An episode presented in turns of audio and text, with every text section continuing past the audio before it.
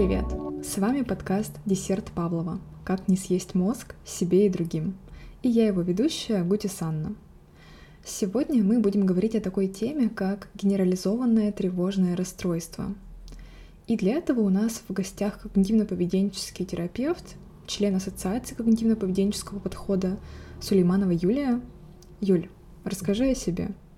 А, да, друзья, всем привет. А, ну, как уже сказала Анна, меня зовут Сулейманова Юлия, мне 34 года, и я 5 лет боролась с ГТР. Да? ГТР это генерализованное тревожное расстройство. А, у меня была такая достаточно острая стадия данного расстройства со всеми прелестями, с агорафобией, навязчивыми мыслями, паническими атаками – я прошла достаточно длинный путь терапии, сменила примерно трех, может быть даже четырех специалистов, пробовала разные тактики лечения. Это был и гештальт-терапия, и психоанализ. Ну и, наконец-таки, я пришла к когнитивно-поведенческой терапии, и для меня это, наверное, было спасение. На данный момент я практикующий когнитивно-поведенческий терапевт, ну и, конечно же, в основном я специализируюсь на тревожных расстройствах, так как эта тема мне очень понятна с двух сторон, да, я понимаю, что чувствует мой клиент, через что он проходит. Ну и, конечно же, со стороны специалиста, да, я знаю, как можно грамотно помочь человеку, который справляется с таким тревожным, тяжелым расстройством.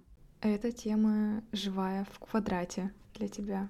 А, да, да. И с одной стороны, это, конечно же, мне помогает. Иногда бывают, конечно, сложности, да, когда я вижу, что человеку очень сложно. И, конечно, иногда подключается эмпатия, но я так стабилизируюсь, беру себя в руки, да, и продолжаю работать. Угу. Такой важный навык стабилизации. А, Юль, а расскажи, что вообще такое ГТР? А, ГТР — это тревожное расстройство. Вообще, наверное, стоит начать с того, что это заболевание. Да, это заболевание, которое есть в классификации всех заболеваний, да, например, а, в МКБ-11 а, это расстройство входит в раздел расстройства, связанные с тревогой и страхом, характеризуется тем, что человек постоянно испытывает изнуряющую тревогу. Да? И вот представьте, например, что у вас завтра какое-то важное событие, например, не знаю, ну, вот давайте, допустим, свадьба, uh-huh. да, и вот, наверное, накануне вы будете ужасно тревожиться, не будете находить себе место, не сможете есть, спать, расслабиться, будете постоянно думать, а как же все пройдет, так, ага, а это, а то, я там это спланировал, это проконтролировал. И вот примерно то же самое испытывает человек в тревожном расстройстве, но нет какого-то внешнего стимула, да, угу. то есть а, если у обычного человека свадьба проходит и тревога тоже уходит, он расслабляется, то вот у человека в тревожном расстройстве такое состояние 24 часа в сутки может быть, да, угу. и нет какого-то внешнего события, которое прошло и тревога ушла, да, то есть это постоянная, изнуряющая, тянущая все силы тревога. И вот для того, чтобы нам можно было поставить диагноз, да, нам важно, чтобы вот такая изнуряющая выраженная тревога была хотя бы 3-6 месяцев, да, а, она проявляется в таком беспокойстве о многих сферах жизни, да, то есть а, о многих важных сферах жизни. Это а, здоровье, дети, семья там в целом, работа, финансы, учеба – то есть это такая, может быть, плавающая тревога обо всем на свете. И вот таким клиентам порой даже проще сказать, о чем они не беспокоятся. Да? Потому что когда я спрашиваешь, о чем вы беспокоитесь, они могут сказать о том, что, Господи, да обо всем на свете. Ну и, конечно же, что вот такая вот изнуряющая тревога, которая длится уже минимум три месяца, будет как-то проявляться на физическом уровне. Да? Это может быть мышечное напряжение э, в челюсти, голове, руках, ногах, э, господи, да, вообще в, в любом участке тела. Э, может быть нарушение сна, нарушение сна в виде того, что человек, например, а, плохо спит, мало спит а, или вообще не спит, да, и может быть другая картина, что человек наоборот больше спит, потому что Тревога настолько изнуряющая, что вот это такое состояние, что все, у тебя уже нет больше сил ни на что. И вот поэтому человек может спать больше.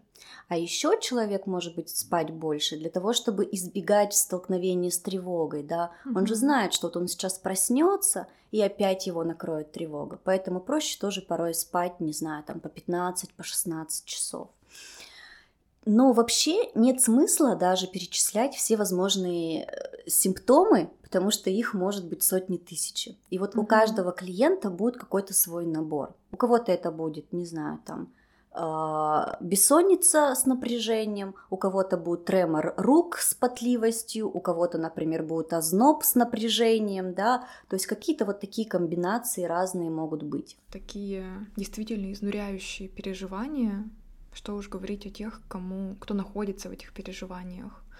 Получается, изо дня в день на протяжении трех месяцев все это происходит. Да, и вот смотри, вот, например, в МКБ а, тревожное расстройство, да, вот, например, ГТР, а, не разделяется на, как сказать, на стадии или на явность проявления да, и вот я, например, говорю о том, что у меня было острое ГТР, да, но это такое мое субъективное, э, такая субъективная оценка. Вообще в МКБ нет таких разделений, острое или не острое, да, вот. Но вообще вот э, у всех может проявляться по-разному, да, и вот если мы, например, возьмем шкалу тревоги от 0 до 100, то вот кто-то, например, может испытывать тревогу на 80%, да, в течение mm-hmm. дня, а у кого-то она может быть там 40-50 да, то есть кто-то может, например, нормально функционировать, ходить на работу, там, не знаю, встречаться с друзьями, но при этом тоже постоянно тревожиться,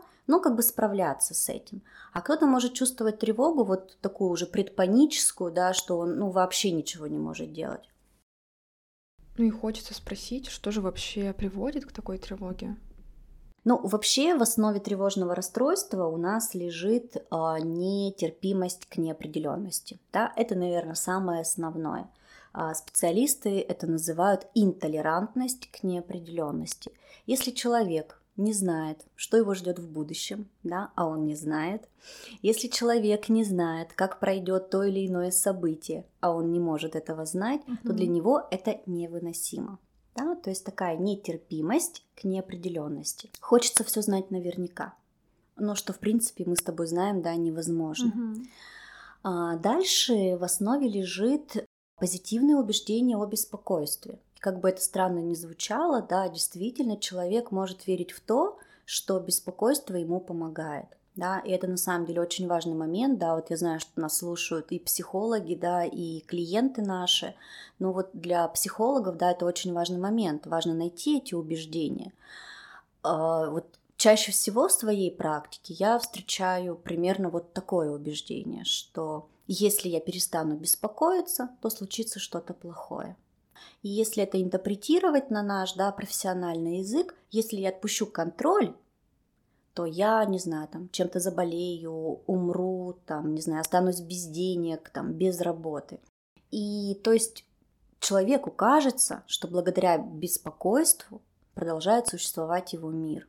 Угу. Да? И если вдруг он перестанет беспокоиться, то все, там, он заболеет, родные умрут, э, там не будет денег, не будет работы, карьеры, там учебы и так далее да, ну то есть и понятно, что такой человек всегда будет держаться за эту стратегию. Ну и понятно, да, что человек не переносит неопределенность, и есть такая склонность постоянно ее катастрофизировать. И вот тут тоже можно привести очень простой пример из моей практики, да, допустим, мама звонит своему ребенку, он не взял трубку, это неопределенность, да, она не знает, так, ага, почему это он не взял? И тут подключается любимая катастрофизация, все, не взял трубку, похитили инопланетяне, а, маньяки-педофилы, там еще что-то, да, вот. То есть, ну и понятно, что ну, это все повышает тревогу, да. И вот здесь получается, что всем нашим бабушкам, родителям, которые так беспокоятся о нас, например, если мы не берем трубку, не отвечаем долго, которым становится очень непросто от этого, им всем можно поставить ГТР? Нет, вот еще раз, да, смотри, а, ты правильно заметила, что, например, если брать наших родителей, то они все склонны к этому, а, к этому беспокойству, но не у всех ГТР, угу. да, потому что кто-то адаптируется, да, то есть они, например, побеспокоились в моменте, угу. потом, например, ребенок ответил на звонок, да, и все, и они расслабились. Да? А вот ГТР это они побеспокоились о ребенке, потом, например, через час они ему дозвонились, и можно бы расслабиться, но мозг находит другую сферу, о которой можно побеспокоиться. Угу. Понять, что у тебя расстройство, можно через то, что всегда найдется повод для беспокойства. Да, всегда угу. есть повод. Потому что, вот смотри, да, например, вот тревога в целом, если говорить по тревогу, ну, это же, ну, здоровая угу. эмоция, которую испытывают все люди, да, а вот у человека в тревожном расстройстве эта тревога становится такой дисфункциональной. Да, то есть он ее не в моменте чувствует, да, что не взял трубку, и потревожиться это, в принципе, нормально, да, как бы, вот. А тут такая дисфункциональная тревога, что событие проходит, но появляется новое событие, еще новое событие, да, ага, он сегодня взял трубку, прогнозирование будущего, да, а вдруг потом что-то с ним случится, да, и эта вот мысль может на весь день, да, вот так вот заесть и повышать тревогу. И если вернуться к вопросу, что же лежит в основе ГТР, да, я уже обозначила, что это нетерпимость к неопределенности, это позитивные убеждения о беспокойстве, это склонность к катастрофизации и когнитивное избегание. Да, что это такое? Это множество стратегий, которые люди используют для того, чтобы не соприкасаться с какими-то мыслями, например, которые повышают уровень тревоги. Да, то есть они могут эти мысли подавлять, там, говорить себе, все-все-все, не буду об этом думать, ой, ой, ой, ой, там, не дай бог, там вообще эта мысль у меня появится. Да? И плюс стратегии, которые помогают справиться с неопределенностью. Да, то есть, по сути, это то самое беспокойство, да, где человек продумывает разные исходы какого-либо события. А как же вообще это формируется? Ну, вообще вот современные исследования, да, сейчас все-таки опираются на биопсихосоциальную модель. А, то есть для того, чтобы сформировалась ГТР, должны сойтись все звезды, да, то есть должны сойтись несколько факторов. Это биологический, психологический фактор и социальный фактор. И вот к биологически мы относим какую-то генетическую предрасположенность, а, такая ремарочка, да, на сегодняшний день нет какого-то определенного гена, который отвечает за тревожное расстройство, но есть а, мнение, да, что есть какой-то набор генов, которые, возможно, повышают вероятность того, что тревожное расстройство может случиться. Так вот, к биологическим, да, это вот генетические предпосылки, какие-то э, органические или гормональные нарушения – психологическим факторам мы можем отнести а, самооценку, навыки а, и стратегии, которые есть у человека, да, которым он научился, ну и наличие или отсутствие каких-то психологических травм. А если говорить про социальные факторы, то, безусловно, здесь наша семья, в которой мы воспитываемся, социум, который нас окружает, страна, в которой мы живем, а, время, в которое мы живем, да, а, общество, в котором мы живем. И если рассматривать концептуализацию клиента с ГТР, да, тут тоже ремарочку сделаю для наших клиентов, да, кто нас слушает. Концептуализация – это такая дорожная карта, где мы видим а, наглядно, да, что еще, как сформировалось тревожное расстройство, какие есть убеждения у клиента. Так вот, если мы будем рассматривать концептуализацию человека с ГТР, то мы увидим отражение всех этих факторов. Да? Ну, социальный точно увидим, да, психологический точно увидим, биологически, скорее всего, не увидим, только потому, что у нас нет инструментов, да, вот, ну, в такой частной практике, чтобы доказать, например, какую-то генетическую предрасположенность. Вот. Ну и дальше, если говорить про концептуализацию, то, конечно же, мы увидим, что ГТР формируется в детстве. Да, и, конечно же, здесь возвращаемся к тем самым бабушкам тревожным, да, мамам тревожным. Конечно же, безусловно, тревожный родитель, три, родитель, у которого есть стратегии постоянно беспокоиться и контролировать, да, они передают эти, научают своих mm-hmm. детей этим стратегиям, да, но и безусловно это тоже повышает вероятность того, что ребенок в будущем столкнется с тревожным расстройством.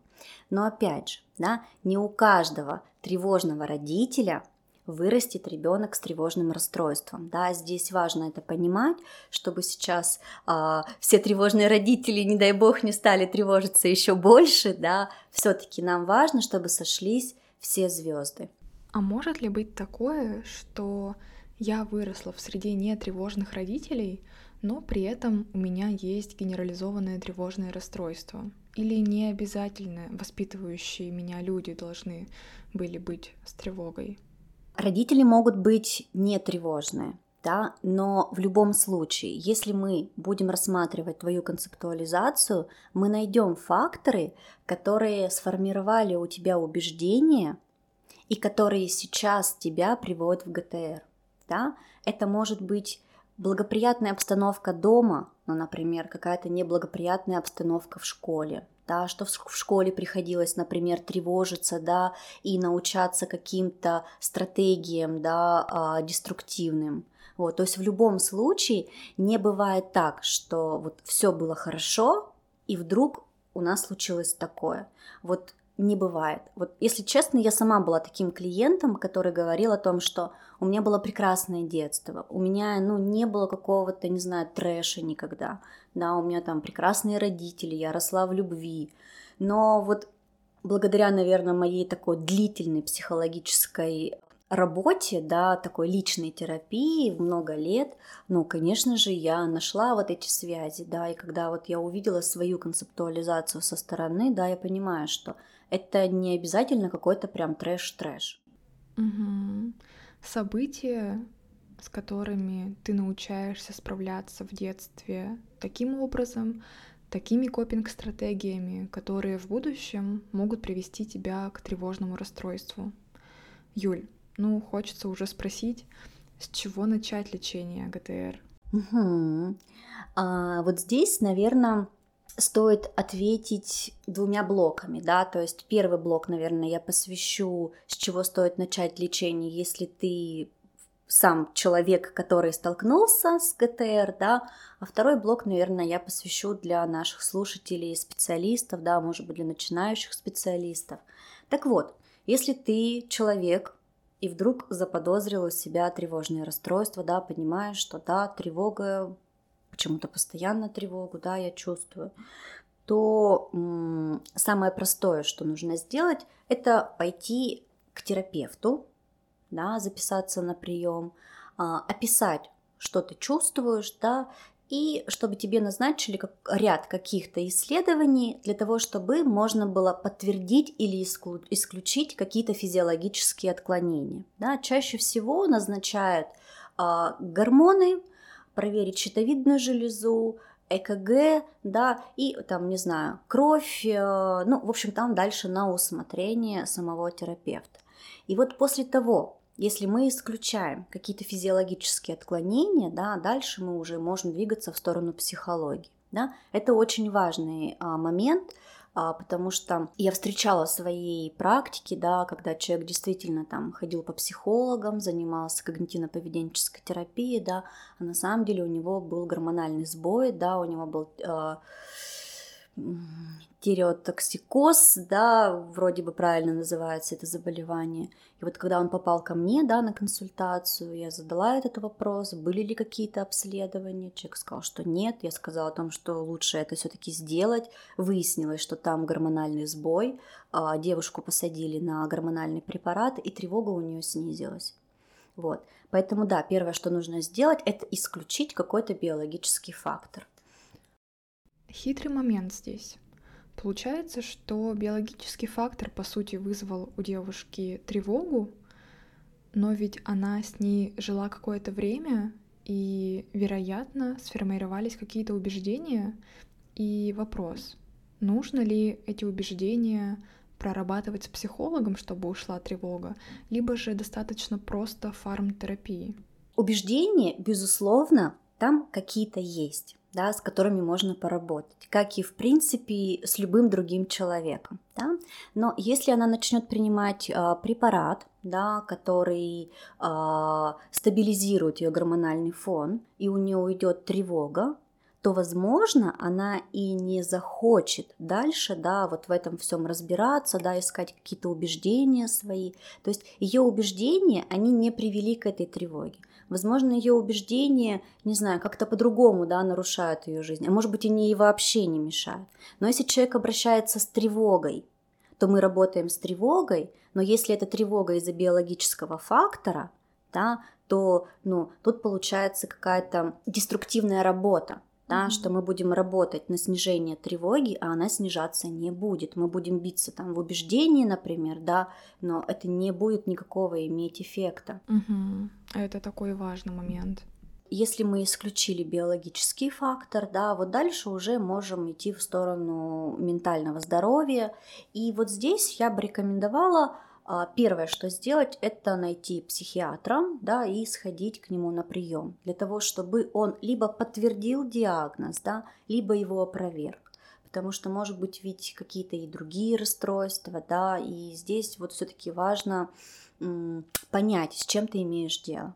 И вот дальше, а, после того, как мы точно знаем, с чем мы столкнулись, да, какой-то диагноз. Дальше искать себе уже специалиста, да, психолога, психотерапевта, клинического психолога, кто специализируется конкретно на этом расстройстве. А, и вот, ну, конечно же, будет, а, наверное, неправильно а, пропустить момент, что на сегодняшний день, да, в терапии ГТР, когнитивно-поведенческая терапия показывает самую хорошую, самую хорошую эффективность, вот.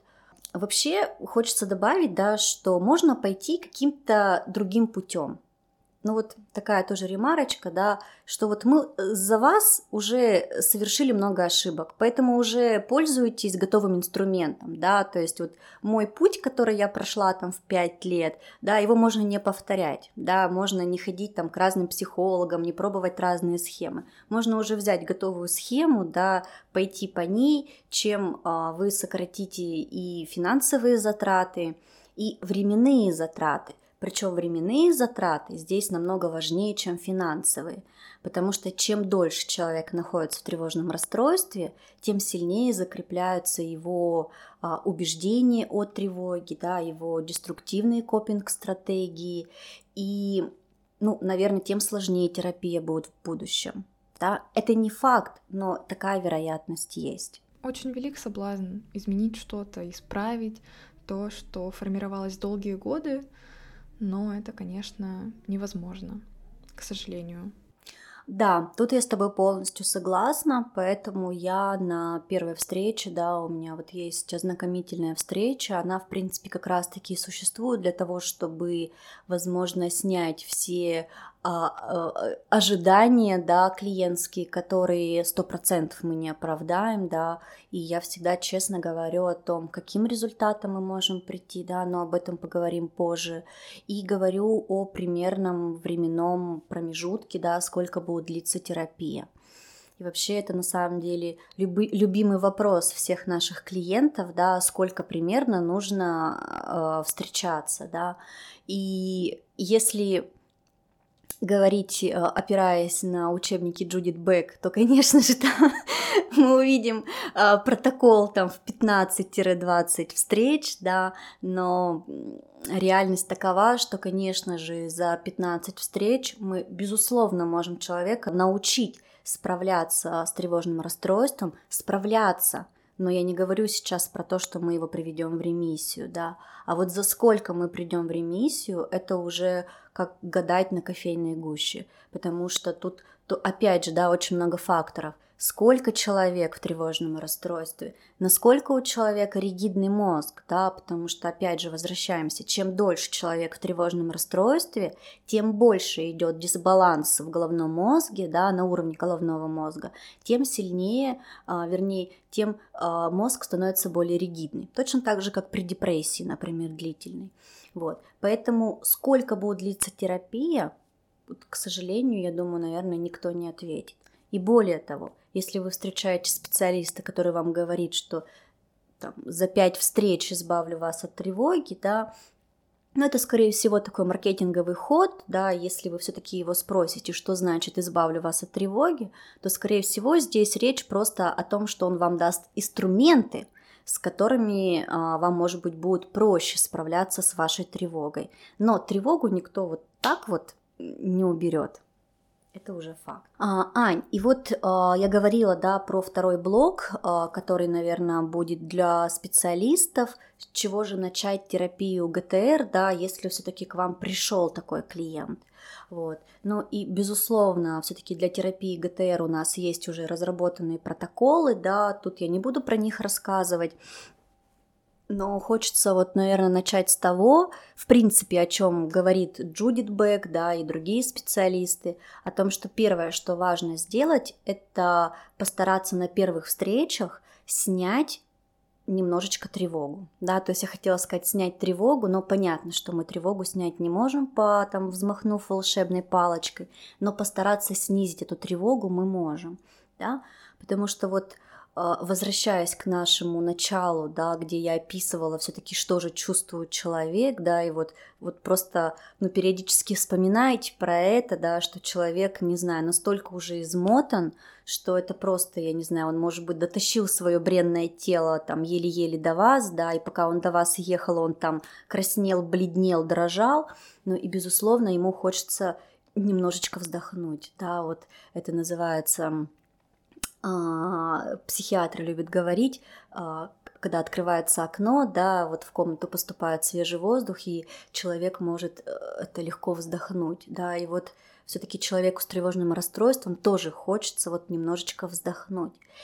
Главный инструмент, который в самом начале все-таки снижает уровень тревоги, это хорошее психологическое образование, да, то есть начать нужно с того, чтобы рассказать клиенту, с чем он столкнулся и с чем это едят, грубо говоря. Да? Рассказать про тревожное расстройство простым языком, доступным, потому что мы помним, да, что э, концентрация, скорее всего, будет очень снижена, да, ну, очень сложно будет запоминать какие-то там такие сложные термины, там, язык э, психолога, вот, то простым языком, я вот использую подготовленную презентацию, где у меня есть там картинки, какие-то простые схемы, да, там с какими-то рисунками, может быть, даже какими-то такими шуточными, да, где вот человеку будет понятно, да, что из чего вытекает.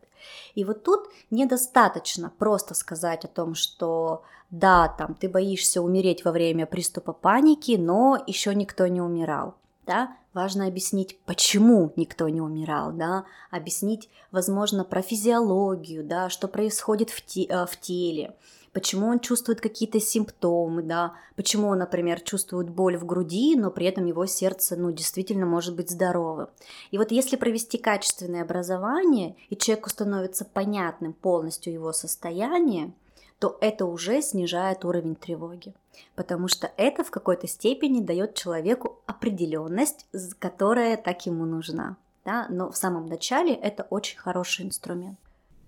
Юль, спасибо тебе огромное. Мне кажется, очень информативно, очень полезно вышло, особенно для тех, кто впервые сталкивается с этой трудностью, с такой изнуряющей тревогой, сориентироваться вообще, с чего начать, какие могут быть причины, как себе помочь на первых порах. Но, конечно, эта тема очень обширная, хочется еще тебя спрашивать, особенно про то, чем ГТР отличается от других расстройств, а, да, это такой очень важный вопрос, да, я думаю, действительно мы обязательно к нему вернемся, да, действительно а, хочется дать много-много информации, которая есть в моей голове. Угу. Да, мы обязательно еще вернемся к этой теме в следующем выпуске, обсудим ГТР уже с других сторон. Юль, спасибо тебе еще раз. Спасибо всем, кто нас слушал. Пишите ваши комментарии и до новых встреч! thank you